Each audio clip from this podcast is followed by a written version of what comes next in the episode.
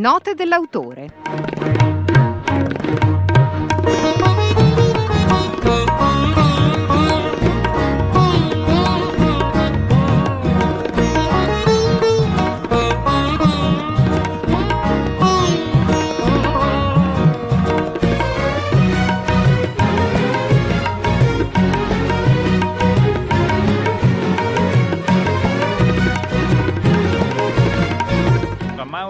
Gervasini, Cuore Acciaio, le arti marziali al cinema, prefazione di Tito Faraci, eh, edito da Bietti. Mauro Gervasini, parti proprio da un racconto anche molto personale delle tue eh, passioni, che sono state proprio queste due cose. Quindi il tuo è un racconto, un saggio che racconta Uh, sì, le arti marziali, ma a ragion vedute, nel senso che tu sei uno che le pratica e le pratica da tanti anni, Mauro.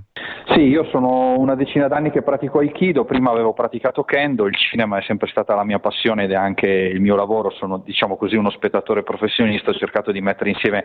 queste due cose facendo un libro che è un percorso eh, attraverso diciamo, mh, le, due grandi generi in particolare che sono il genere del, del, dei samurai, il Chambara e invece il cinema di Hong Kong eh, dedicato al Kung Fu e alle arti marziali in generale, quello diciamo inaugurato da Bruce Lee all'inizio degli anni 70 e in più c'è un appendice su chiamiamolo così, il resto del mondo che comprende ovviamente gli Stati Uniti, in particolare mi soffermo su Kill Bill che secondo me è un film importante dal, seguendo l'ottica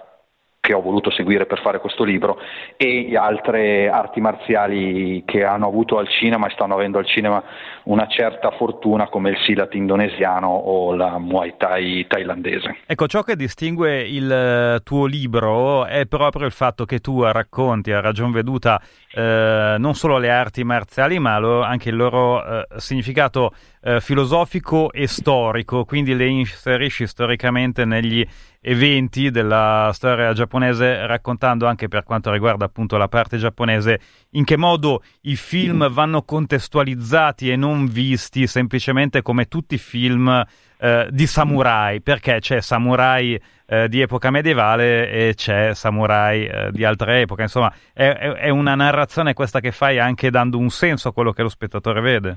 Certo, una cosa che spesso sfugge agli occidentali, faccio un esempio con due film che forse anche gli ascoltatori conoscono, eh, La sfida dei samurai, cioè eh, Yojimbo, eh, e um, I Sette Samurai, due film forse più famosi di Kurosawa. Ecco, la differenza tra i due film a livello di di contesto storico è la stessa che passerebbe su una storia che in Italia è ambientata nel Rinascimento e un'altra che è ambientata nel Risorgimento, quindi insomma effettivamente passano dei secoli e noi neanche ce ne accorgiamo, ma le cose ovviamente nel contesto storico e del costume, della storia del costume e filosofica eh, cambiano tantissimo. Quella dei samurai è stata una classe sociale eh, per, un certo, per un lungo periodo di tempo nella storia del Giappone, ho voluto analizzarla anche da questo punto di vista. Devo dire che la storia, quella con la S maiuscola, è la mia terza grande passione e quindi entra a gamba tesa molto spesso nella mia narrazione attraverso i generi, eh, per esempio faccio anche una lunga digressione eh, su quello che è accaduto dopo l'11 settembre, non solo nel cinema americano ma anche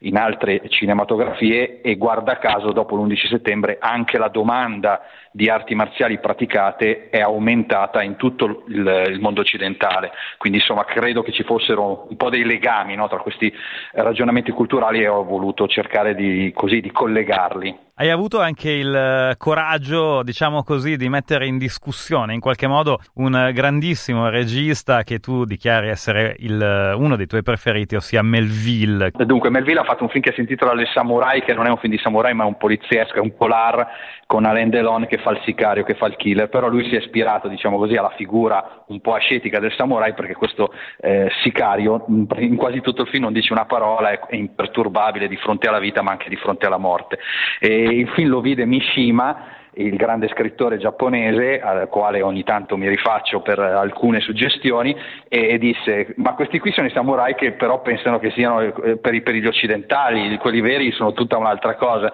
e quindi mi faceva mi, mi, sorridevo del fatto che Melville è uno dei miei registi preferiti, direi tra i dieci miei registi preferiti. Le Samurai è un grandissimo film, però visto con l'ottica dei giapponesi è un film che si presta anche a delle giuste critiche. Eh, c'è l'aspetto antropologico che in effetti coglie bene questa polemica eh, non, non, diretta tra Melville e, e, e Mishima che fa parte un po' delle cose che ho voluto recuperare all'interno del libro. Senti, parlando della parte, diciamo, eh, cantonese, perché poi fai anche questa distinzione, cantonese nel senso film di Hong Kong, racconti eh, questo episodio di Bruce Lee eh, che ha passato all'Università del Tempo con un ragazzo giapponese e un afroamericano. E a me sembra che già lì ci sia dentro tutto il fenomeno della black exploitation e comunque del kung fu amatissimo dagli afroamericani e che mescola appunto Giappone e Cina eh, come dicevi anche tu poco fa, in uno sguardo un po' occidentale.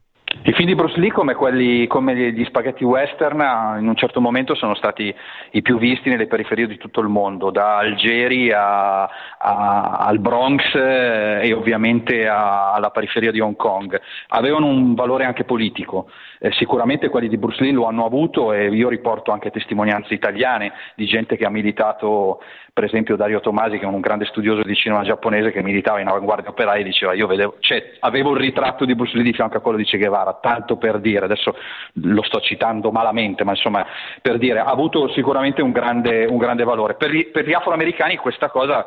effettivamente era nata fin da subito perché si sono ritrovati questi tre ragazzi, aveva 18 anni Bruce Lee quando tornò a Seattle e incontrò eh, Taki Tamura e, e, il suo amico afroamericano con cui divennero una, che, tutti praticanti di arti marziali che divennero inseparabili e da lì in fondo è nata un pochettino anche eh, quella che poi sarà la, la, sua arte marziale di sintesi, cioè il Jet Kundo. Il processo è lungo e eh, non è così diretto, però diciamo il punto di partenza è stato lì. Tu citi una cosa per niente, anzi eh, legata al mondo del, delle arti marziali, però entra dentro al tuo libro eh, il grandissimo Tora-san e in questo caso la citazione è d'obbligo. Come mai? Ma credo che, che, siamo forse gli unici due che conoscono questa cosa al mondo. No, perché eh, è la seconda serie cinematografica più lunga di tutti i tempi ed è un personaggio eh, mitico del cinema, del cinema, giapponese, non marziale a dire la verità, però il regista ha fatto anche delle cose sublimi nel campo delle arti marziali. Cuore acciaio, Mauro Gervasini, le arti marziali al cinema, grazie mille.